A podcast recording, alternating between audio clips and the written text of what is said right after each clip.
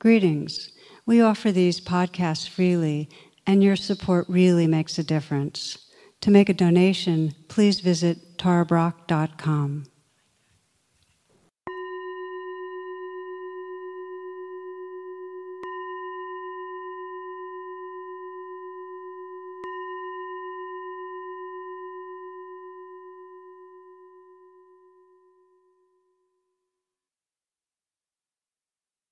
Namaste. Welcome, friends. This evening's talk is on awakening a courageous heart, and it's the first of a recorded two part series that I um, put out a couple of years ago. And the word courage means greatness of heart. And I love that word. And it feels so relevant right now because it takes much courage to live in times with so much insanity and aggression and dividedness. Um, for many, it's hard to see a way forward. And when it's like that, when that's the case, we really need to have the courage to reconnect with exactly where we are, what we're experiencing, the vulnerability, the powerlessness, the grief. It's only that inner reconnecting that enables us to find that heart space that holds what's unfolding around us and being able to respond with wisdom. I do want to make one note about this talk. Over time, uh, the humor that I share has become more refined, hopefully, in the direction of increasingly sensitive. And there's one joke that I shared in this talk that I would no longer share. It's about hunters, and it feels very, very tone deaf at a time where we're just know that gun violence is is a raw and painful horror in our world and something we really need to um, reduce. So I wanted to name that because I, I ask your forgiveness if that particular joke creates any harm, any hurt in your psyche. I hope you find these talks on, on courage helpful on your path. And I send you all blessings through these times. Namaste and welcome, friends. It's really lovely to be with you. Thank you so much for joining in. I know a lot of people were looking forward very much to 2021 as a relief from the suffering of 2020. And so here we are. And uh, the wild ride continues onward. I heard an exchange uh, between a patient and a doctor. The patient said, You know, oh, doctor, I'm so, so nervous. This is my first operation. And the doctor's response was, Don't worry, it's mine too. and, and it feels like it's that's kind of like our world right now that those of us who are alive now have never been here before. Um, there's just so much uncertainty and responding to pandemics and the violence of an attempted coup or, or government. And we just were all trying to get our arms around and make sense of what's going on. As I thought of it, brought to mind another story of a little boy who's asking his father, you know, where does the wind come from? Father says, I don't know. And then the boy says, Well, why do dogs bark? Father says, I don't know. Then he says, Well, why is the earth round? And again, I don't know. And then the boy says, Dad, are you bothered that I'm asking you so many questions? Father says, Ah, no, not at all, son. Please ask. Otherwise, you'll never learn anything. so it feels really important right now to bring our curiosity to all that's happening, our care, not rely on answers, but really have the courage to live with the uncertainty that's here. I had a different talk planned for tonight, but given the events of last week and how much is really churning for so many people, I shifted gears. Don't worry, it won't just be a string of silly jokes, although maybe that would be the most, probably the most healing thing we could have right now. So, as many of you know, I do offer this weekly satsang, which is a, a gathering each Saturday where people we come together, we meditate, and then there are different questions that are on people's minds. And uh, the first question that came up, I want to share with you, which is how do we deal with our reactions to violence, to the loud, angry, hate filled violence that we're experiencing in our midst? How do we work with the anger that comes up in us, the fear, and for this person, the question was not just about recent national events in the United States, but also how that anger and that fear comes up around, you know, historically around what she called toxic masculine energy, the, the dominating, the oppressing in her personal life. So, as we know, the expression of aggression and violence, it's not new suffering. It plays out in every continent. It's played out through the history of our species.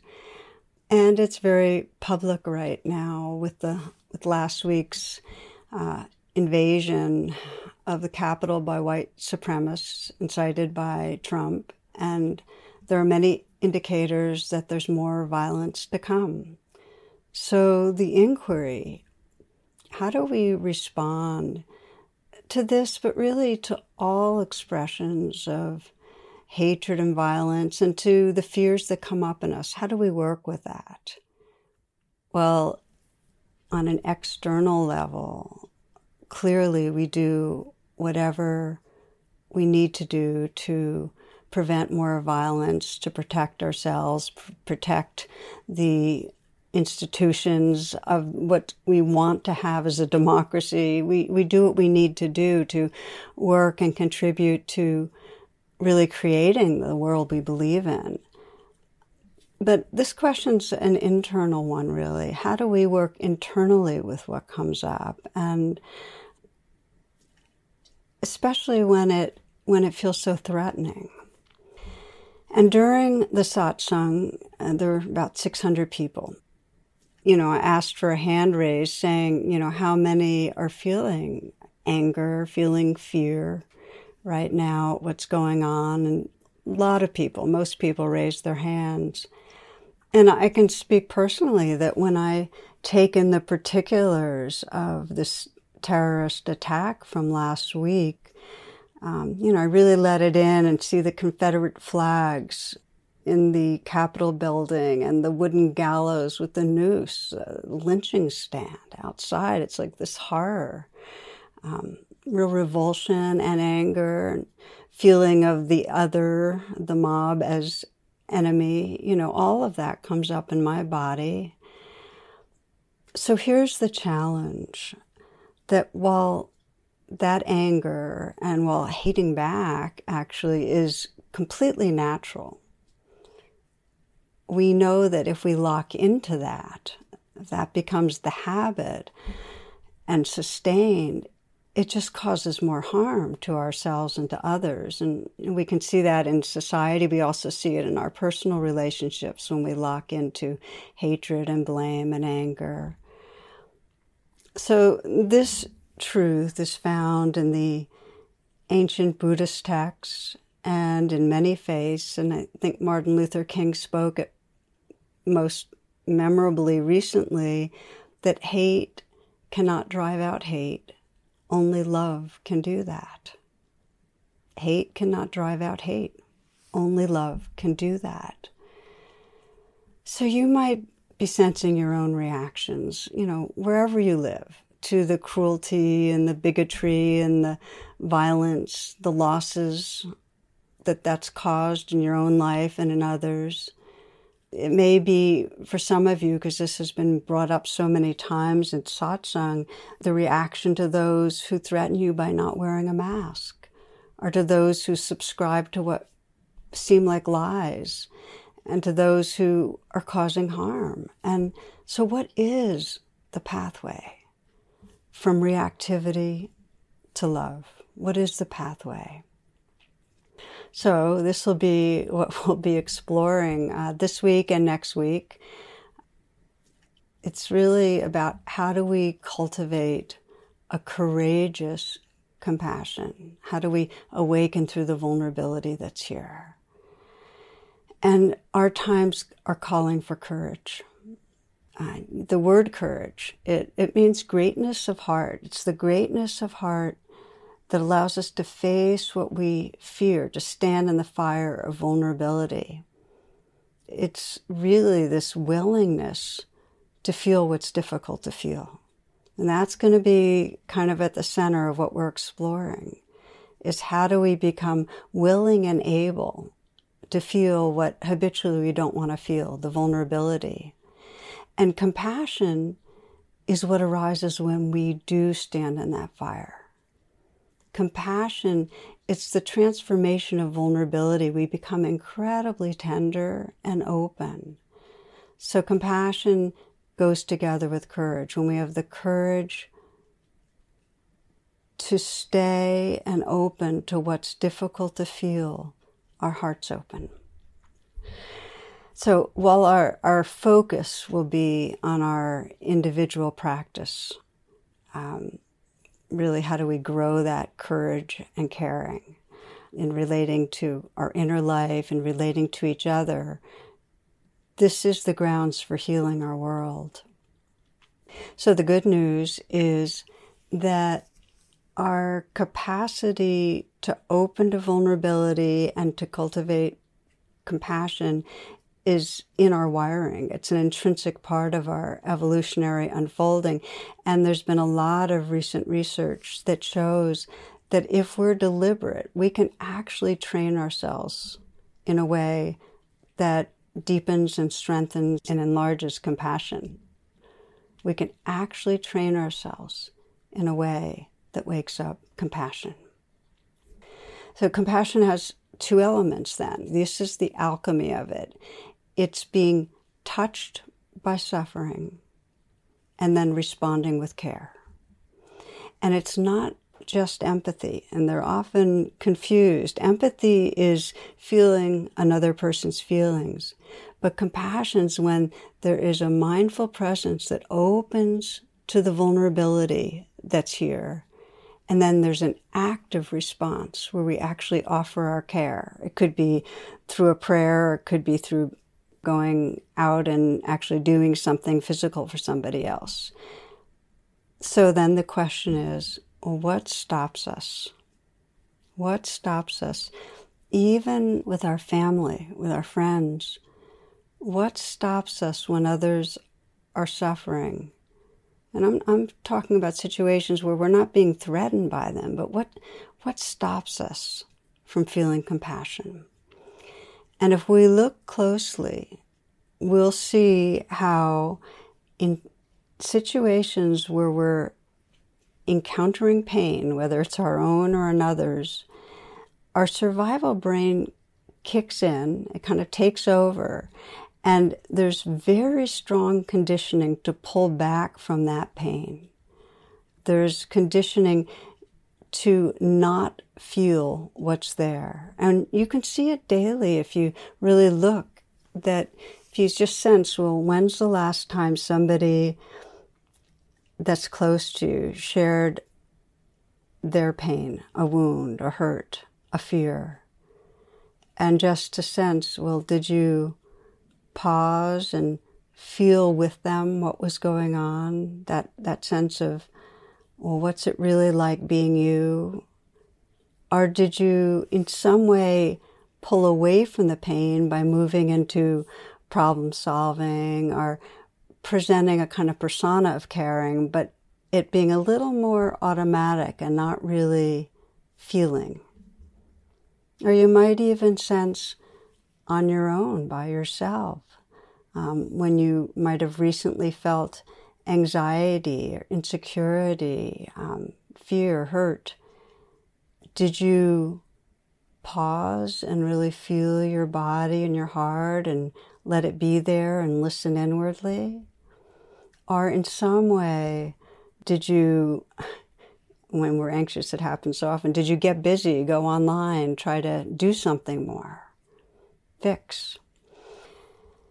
And what we see is that we have a very deep conditioning to avoid vulnerability. Okay, a weird example Two hunters are out in the woods when one of them collapses. He doesn't seem to be breathing and his eyes are glazed. The other guy whips out his phone and calls 911. He goes, My friend's dead. What can I do? And the operator says, Calm down, calm down. I can help. Let, first, let's make sure he's dead. And there's a silence. Then a gunshot's heard. Then he's back on the phone again. The guy says, Okay, now what?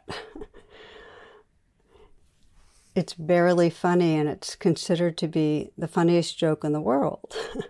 but here's the thing is that it points to this habit of our survival brain that we will do anything but stay in vulnerability in not knowing. We'd rather do something than nothing. We don't want to be there. So our capacity for what's called affect tolerance to stay to feel our feelings. Really, it depends on how much we've been wounded in the past, how much trauma there is.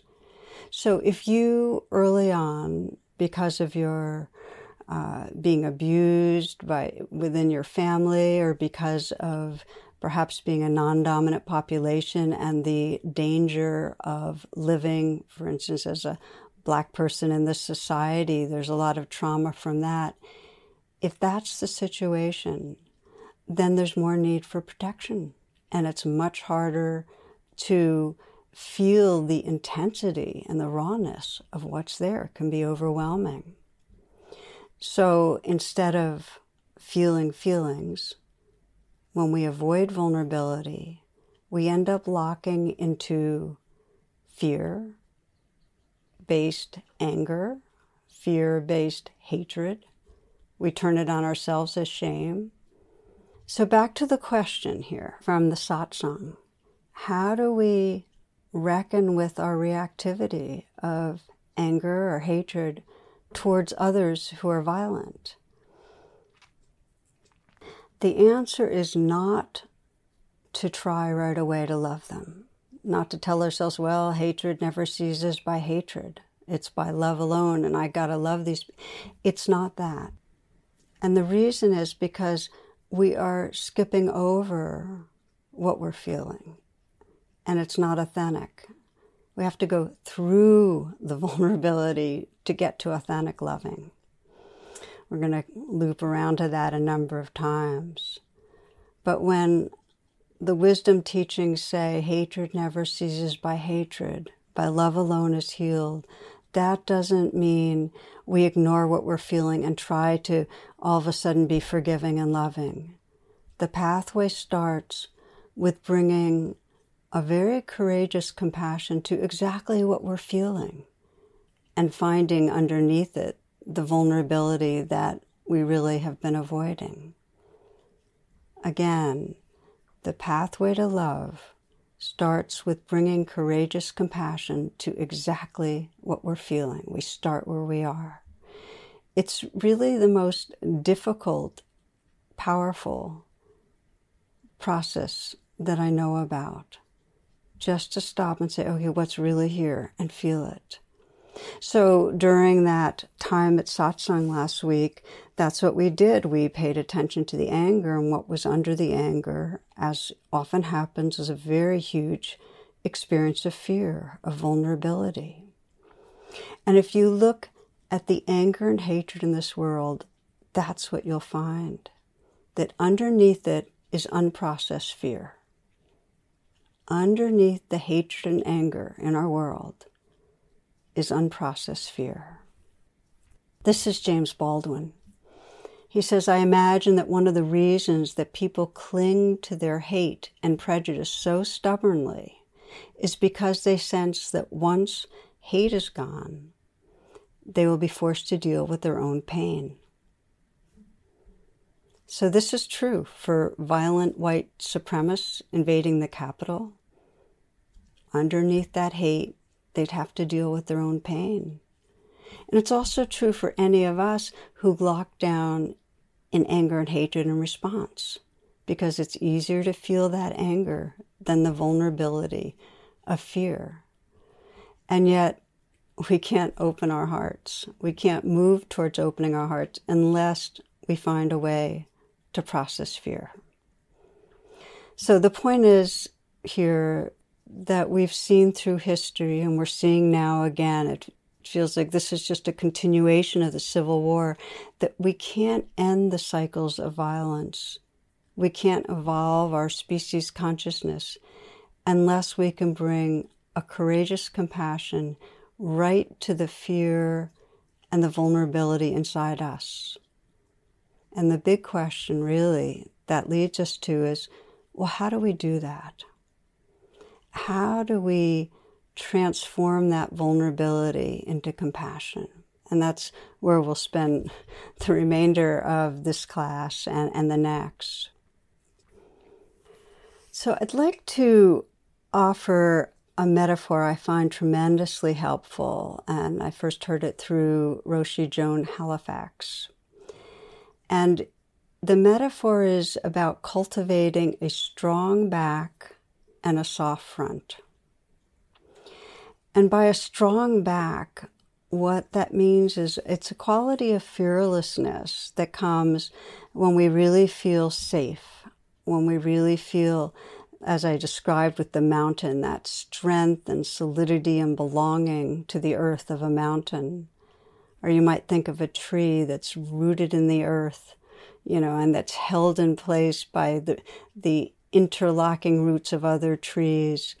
And, you know, when trees are really strong, they have a strong heartwood. And that's what it's called, the pith of the tree that allows uh, the branches to sway with the breeze. So, having a strong back means that we feel that sense of belonging and strength that allows us to then have a soft front where we can actually be with the winds of vulnerability. We can be with the winds that, that move through of the different weather systems of fear and, and anger and hatred and open. So, for mature compassion, we need a strong back and a soft front. We need both. And often we talk about compassion, and it's got more of the emphasis of that soft, receptive opening to what's here, but we need the strength. And this is where a very evolved compassion has both the feminine and the masculine expressions. So, how do you develop a strong back? This is an important inquiry because many of you might be listening and just feel like, well, I just will get overwhelmed if I open really to that vulnerability whatever helps to connect you with a larger sense of belonging will strengthen that back. I'll mention some ways right now and we'll practice a little together. One way, very physically, that gives us a sense of belonging is grounding, where we actually feel the weight of our body feel where our feet are on the ground and our bottom is pressing against the chair and let gravity help us to feel that we really are on this earth, part of this earth. The images that I've mentioned of that tree rooting in the earth and rising to the heavens can give a sense of belonging, or the mountain that is really the, the earth itself, you know, in, in, in its majesty, just really resting in a balanced way gives us strength for all the weather systems. A bit of a different way of finding that sense of belonging and safety when there's fear. I've worked with different people. Well, I'll say, take your fear and imagine you're sitting on a park bench and put the fear next to you. So it's still right here in your environment, but put it so it's sitting next to you. And then remind yourself of the earth underneath you and the trees, the plants and the wildlife and the sky around you. And so that there's room for the fear, there's room for the vulnerability. So that's just another way, is just to put the fear nearby, but keep it with you, but sense everything else that's here. For some people, calling on some being in their life who represents love, who creates a sense of safety and belonging. It could be a dear friend, it could be a parent, it could be a grandparent, teacher, a healer. You can call on a spiritual figure. So that's in a way like really reconnecting with belonging through another being, our sense of universal love, that kind of formless that we intuit, that sometimes we don't have access to, but we intuit is there, that there's love in this universe. And then another way of feeling belonging is to remember that others feel this too. And that day in satsang where we explored together this woman's anger and underneath that her fear, we again, by looking gallery view and seeing all the others that were experiencing the same, that creates a sense of larger belonging. That helps to create the strong back. So let's just pause here. Let's let's explore a way for you right now and Again, any piece of what I say can become your practice for creating a strong back. It could be some of it. You can put together a few of the things I've mentioned. But here's just a, a simple guided reflection on cultivating a strong back. And then we'll, we'll move it right into then having a soft front. So take a moment now, find a posture that works for you. Let your attention go inward.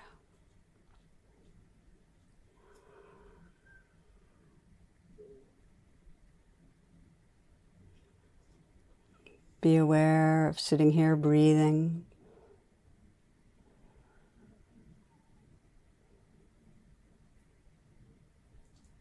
Be aware of as you sit here the earth that you're a part of and sitting on. So grounding, feeling the weight of your body. Neither perhaps with the image of a tree or a mountain, really feeling yourself belonging, a part of an expression of this earth, and the stability and strength that comes from that.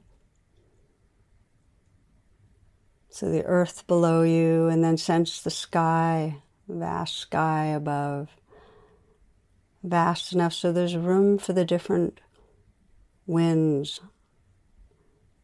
of vulnerability. There's room for the cries of pain and the tears. There's room for the weather systems that move through. The earth below, the sky above. And you might imagine in front of you, just like the sun shining, bathing you with light, that there's just a universal love in this universe washing through you, coming from in front of you. Let it in, and then feeling in the back, dear ones, you might bring to mind a few people in your life that you feel have your back. Just imagine them behind you.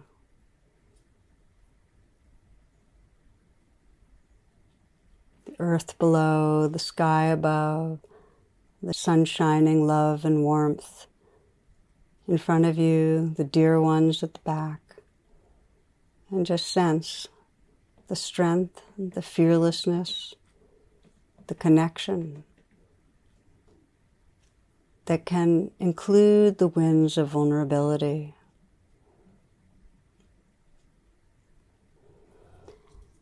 And then as you feel that and continue to come back again and again to that strong back, you can bring to mind something that brings up reactivity. Something going on in your life. It could be your personal life or the, the larger society that brings up fear, that brings up vulnerability, reactivity and let yourself remind yourself by visualizing or sensing a situation that really exemplifies this. You might have an image in your mind. You might be hearing words in your mind.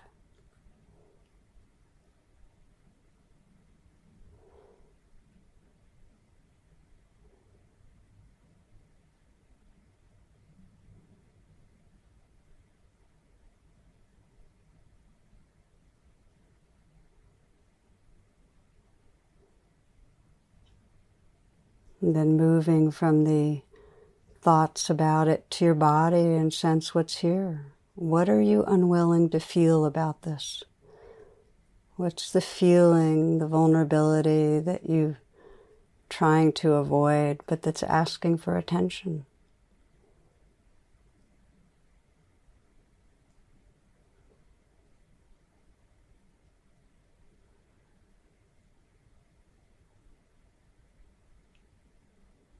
You might place your hand wherever you're feeling feelings the most, gently breathing with what's here and allowing yourself to feel right into the core of the vulnerability. As you do, if it helps, remember the strong back that allows you to be soft and receptive and open.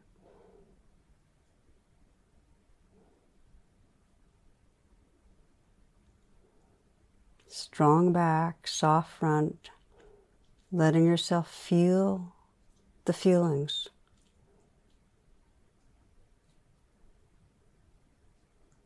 And if at any point it feels like too much, go back to the strong back. You can discontinue at any time that it feels overwhelming.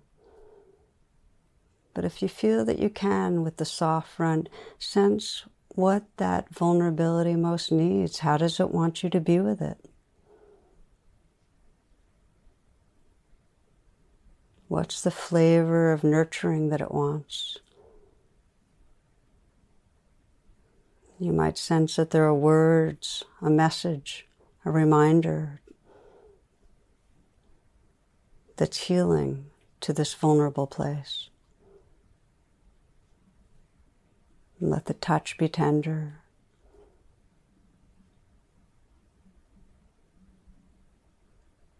So you're feeling the vulnerability, the soft front, but you might even imagine that that great sun, warmth, tenderness, love, bathing the vulnerability. Because when the strong back and the soft front are both here, there's pure tenderness.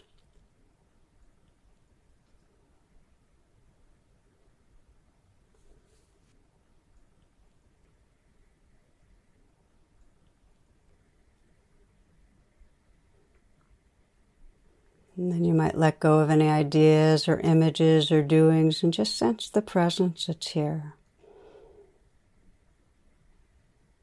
Who you are when there's a strong back, soft front, a compassionate, tender awareness.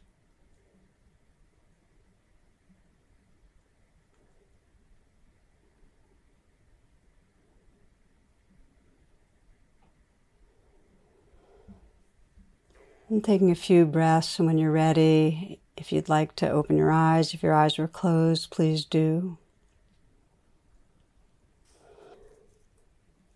The gift really of learning to bring compassion to the vulnerability that's here is it frees us to live our lives.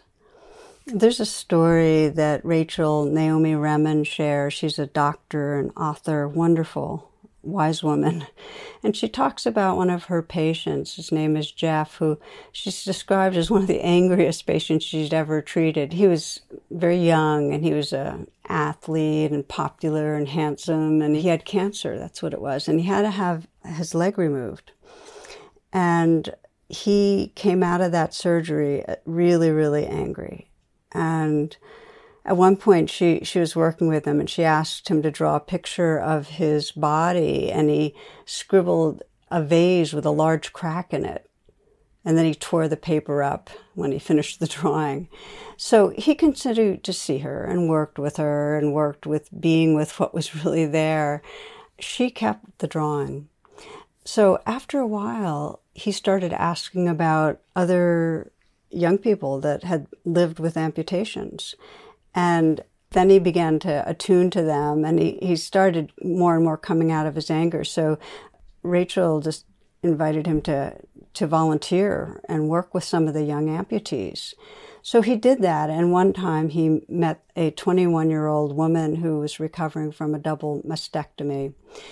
And she would barely look up from her hospital bed. She was really caught in what she was in.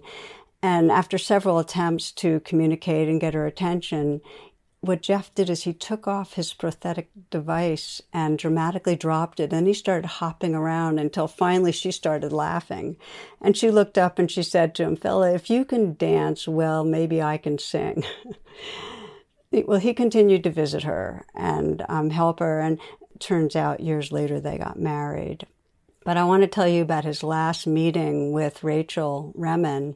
Uh, she drew out that drawing of the cracked vase and he said, Oh, this isn't done. And he took a yellow highlighter and he drew vibrant yellow lines uh, extending from the crack in the vase. And he said, This is where the light comes from.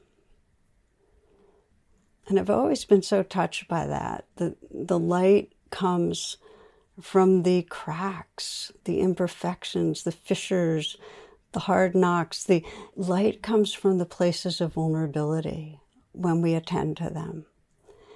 Uh, we think of vulnerability as weak, but it's actually the portal to everything we value, uh, brings light and love into our life. So here we are exploring what do we do when we get reactive, when we feel hate or anger. If we can turn towards the vulnerability underneath it, we enlarge. We can respond to our world with a wiser heart. And our world really needs that. There's an example I want to share just recently with that's very related to our current events here in the United States. Um, many will remember that last June in, in Buffalo, New York, there was a Black Lives Matters protest, and a 75 year old man was peacefully demonstrating when the police shoved him to the ground. He cracked his skull, damaged his brain. And uh, Trump wrote it off saying he was a, Tifa and he was faked his fall. So, anyway, he was recently interviewed, this man. And in the interview, they were talking about the contrast of the police treatment of those rioting at the Capitol versus uh, the police treatment at Black Lives Matters demonstration. And especially there was one particular incident last week where there's a video of a police holding a woman's hand who had been rioting and helping her down the Capitol stairs. So there's quite a contrast. So this man was asked for his response, and here's what he said There are a lot of misguided people in America, he said of the rioters. You can't club every misguided person in America. And this is a guy who's been violated. He's still having a hard time walking, hearing, and with what a gracious, wise heart. Hatred's natural. Anger's natural. It's necessary. In fact, we need to listen to its message and do whatever we have to do to protect ourselves and others. But the real deep message is not to stop there. It's as uh, Buddhist teacher Ruth King puts it that anger is initiatory, but it's not transformational. We need to go to the vulnerability underneath the anger if we want to find that light that shines through the crack, that compassion, that strength, that courage. You know, we we live with an illusion that life is not supposed to hurt, that we're not supposed to feel vulnerable, you know, that we're supposed to be able to control and get rid of vulnerability. And that it actually that it means that we're weak or we're deficient in some way if we feel it. And sadly that what that means is we resist it and then of course all the uh, suffering persists. So what we're exploring now together, this path of awakening hearts is really how to mindfully turn to our vulnerability. Strong back, soft front, and let it be a portal for love. I want to read you. This is called Facts of Life.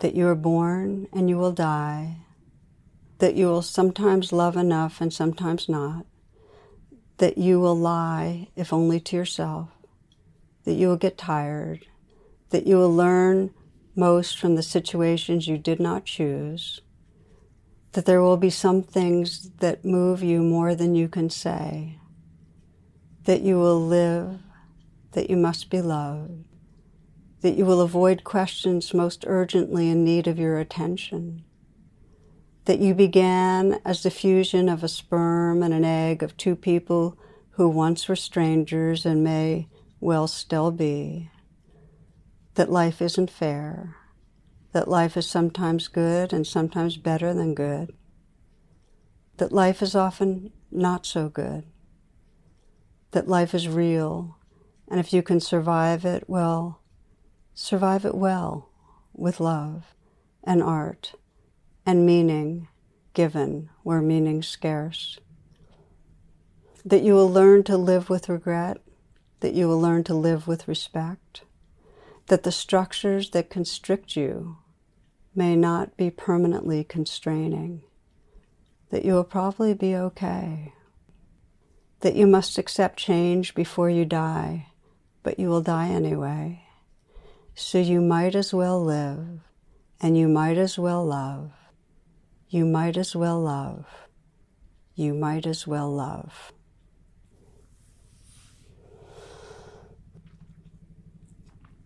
So, friends, we started tonight with that inquiry in the face of an uncertain world with overt expressions of violence and hatred. How do we respond? And we explored how the pathway to love starts with opening to and bringing compassion to exactly what we're feeling to the hatred, to the anger that might be in our bodies and hearts, and to the vulnerability underneath it. And we explored the way we can do that by cultivating that strong back, that fearless belonging, and that soft front where we're willing to be touched by vulnerability and offer care. So we'll continue this next week how do we keep strengthening that back and softening that front so that we can expand our compassion to really hold the world in our hearts? So let's close together in a simple way. Wherever you are, however you are, just take a moment again to bring the attention within.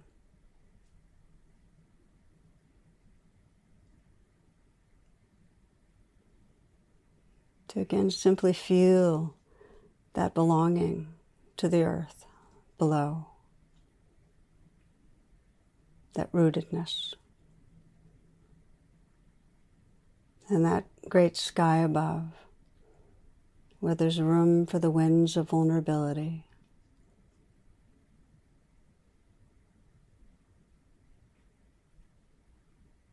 to sense the light of the sun and warmth of the sun as universal love washing you from the front. And to sense dear ones at the back. Fearless, connected, with space in your heart for the vulnerability that lives through each of us.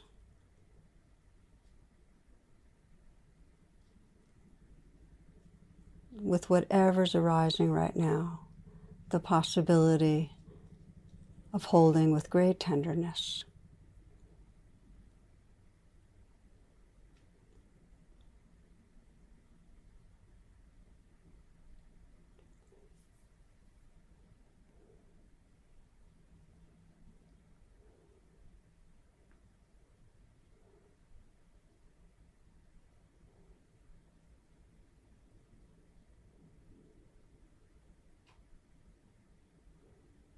You are the earth, the sky, the universal loving that can meet tenderly whatever arises.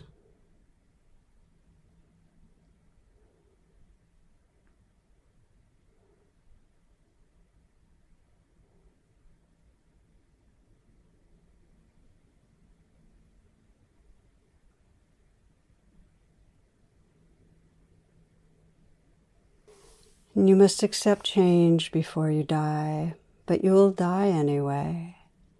So you might as well live. And you might as well love. You might as well love. You might as well love.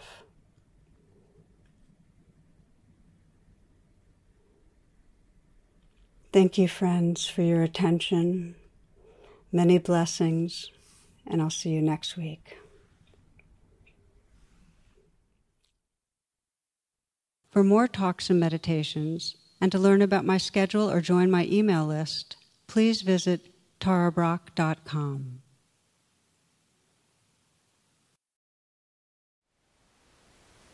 Thank you for listening.